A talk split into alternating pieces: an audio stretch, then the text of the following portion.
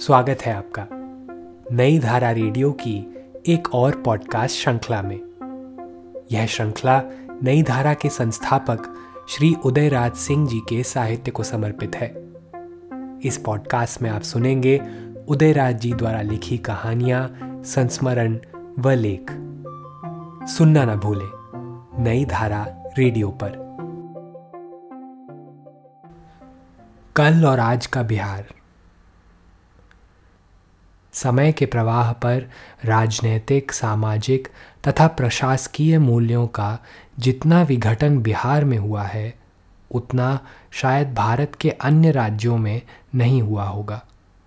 इसके मूल में जाने में तो शायद उसकी विशद व्याख्या में एक भारी भरकम पुस्तक ही तैयार हो जाएगी।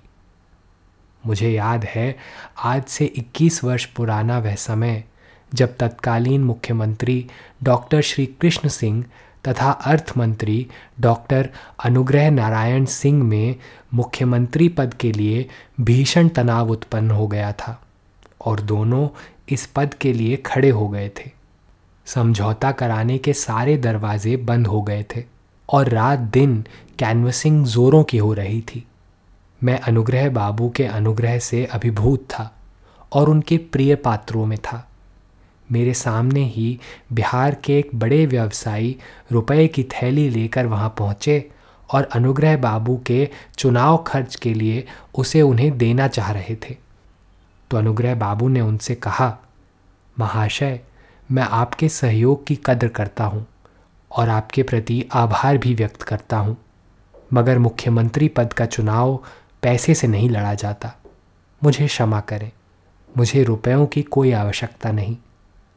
वहाँ बैठे उनके सभी अभिभावक चकित रह गए और बाबू साहब के चेहरे पर फिर वही मुस्कुराहट खिल गई। चुनाव हुआ, श्री बाबू जीते, अनुग्रह बाबू हारे। मगर बाबू साहब के चेहरे पर मलिनता की, द्वेष की कोई भी निशानी नहीं थी। उन्होंने झट मोटर मंगाई और उस पर सवार हो श्री बाबू के निवास स्थान पर गए। उनसे गले मिलकर बधाई दी और फिर लौट आए। प्रेस ने पूछा, आप कैसा महसूस कर रहे हैं? तो उन्होंने कहा, बिल्कुल ठीक। गणतंत्र में कभी कभी चुनाव कराना ही पड़ता है, मगर उसके उपरांत मेरे हृदय में कोई दुर्भावना नहीं, कोई कटुता नहीं। देश तथा पार्टी हित के लिए फिर नए जोश खरोश के साथ राष्ट्र सेवा में भिड़ जाना चाहिए। लोग अवाक हैं। मगर जो महान है, वह अपनी महानता से हमारी लघुता को नाप लेता है। मगर आज हर मुख्यमंत्री के चुनाव के बाद ऐसा वातावरण दूषित हो जाता है कि कुछ न पूछिए। पार्टी में बिखराव तो आता ही है, मगर उसी दिन से नई पार्टी बंदी, नई किलेबंदी शुरू हो जाती है। और आज नए मुख्यमंत्री का चुनाव हुआ नहीं कि कल ही से उसे गिराने के लिए योजनाएँ बनने लगती हैं। और जो मुख्यमंत्री सौ दिनों तक रह गया तो वह अपने को बड़ा भाग्यशाली समझता है। ऐसी परिस्थिति में यदि राज्य में अस्थिरता क्या सरकारी और क्या गैर सरकारी इलाकों में व्याप्त हो गई है तो कोई आश्चर्य की बात नहीं। श्री बाबू सोलह वर्षों तक मुख्यमंत्री रहे और आज की हालत सर्वविदित है। कोई ऐसा भाग्यशाली नहीं कि वह एक बार पाँच वर्षों की अवधि भी पूरी कर ले। जनता पार्टी सरकार के समय भी यह अस्थिरता बनी रही और इसका बड़ा बुरा प्रभाव राज्य के प्रशासन पर पड़ता गया।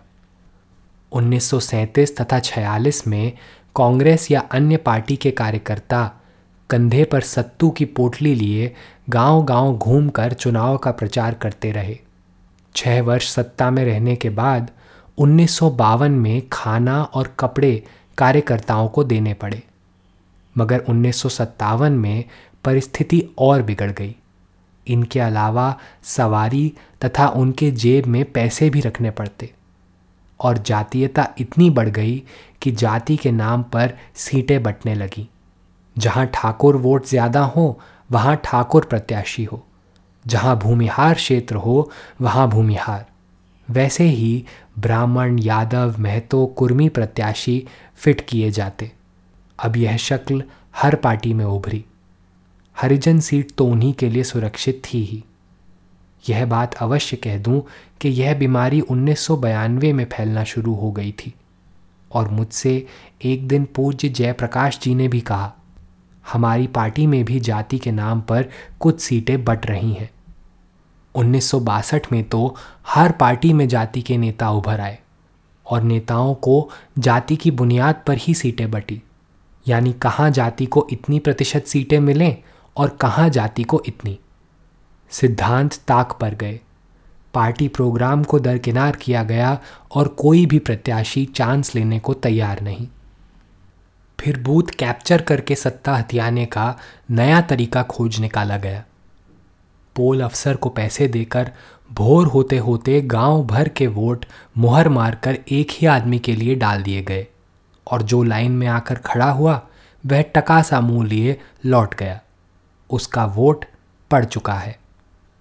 उन्नीस सौ सड़सठ में कांग्रेस अपने ही किए बोझ से दबकर हार गई और लोहिया जी ने अपने व्यक्तित्व के ज़ोर पर संवित सरकार बनवा ली। हर घटक को अपने जीते वोटों की संख्या पर मंत्रित्व के हिस्से मिले और अब जिगर के टुकड़े नाम पर बिहार में नए गिरोह का जन्म हुआ, जो वोट गिरवाने में नेताओं की सहायता करते और स्कूलों और कॉलेजों में शिक्षा ग्रहण करने में कोई दिलचस्पी ना दिखाकर किसी तरह डिग्री हासिल करने के लिए इम्तिहान के समय चोरी करने के अनेक हथकंडे अपनाने लगे। कहीं लाउडस्पीकर पर सवालों के उत्तर लिखाए जाने लगे, कहीं पैसे छींट कर गार्जियन चिट पुर्जे द्वारा जवाब भेजते। शिक्षक भी इसी बहती गंगा में कूद कर पैसे बनाने लगे।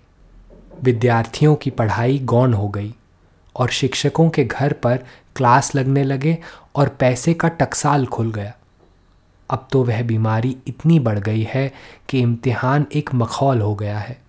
और डिग्रियाँ भी बिकाऊ हो गई हैं। परीक्षा लॉ एंड ऑर्डर के अंदर अब आ गई है और पुलिस की निगरानी में बिहार में इम्तिहान होते हैं। इतने लोग पास हो रहे हैं और आबादी इतनी बढ़ रही है कि बेरोज़गारी प्रतिदिन बढ़ती जा रही है। सबको रोज़ी रोटी कोई भी सरकार तो दे नहीं सकती। बस, परिस्थिति यह है कि एम ए बी ए पास लड़के भी चपरासी की नौकरी कर रहे हैं। और वहाँ नहीं खपते तो रात में डकैती करते हैं और हर एक के पास गाँव के लोहार द्वारा बनी पिस्तौल साथ रहती है। और जब जी चाहा, गोली चला दी।